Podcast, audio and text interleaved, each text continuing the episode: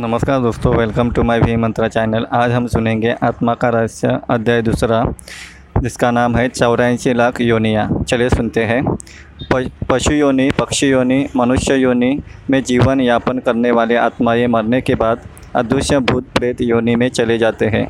आत्मा के प्रत्येक जन्म द्वारा प्राप्त जीव रूप को योनि कहते हैं। ऐसी चौरासी लाख योनियाँ हैं, जिसमें कीट, पतंगे, पशु, पक्षी, वृक्ष और मानव आदि सभी शामिल हैं।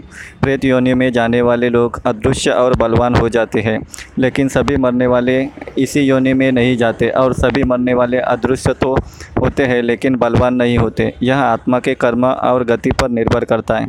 बहुत से भूत या प्रेत योनि में न जाकर पुनः गर्भ धारण कर मानव बन जाते हैं।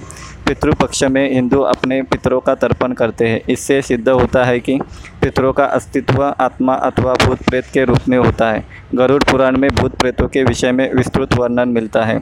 श्री भागव श्रीमद् भागवत पुराण में भी धुंधकारी के प्रेत बन जाने का वर्णन आता है। इस प्रकार ये अध्याय समाप्त होता है। अगला अध्याय अगले पार्ट में लेके आऊँगा। Please follow my channel. Thank you.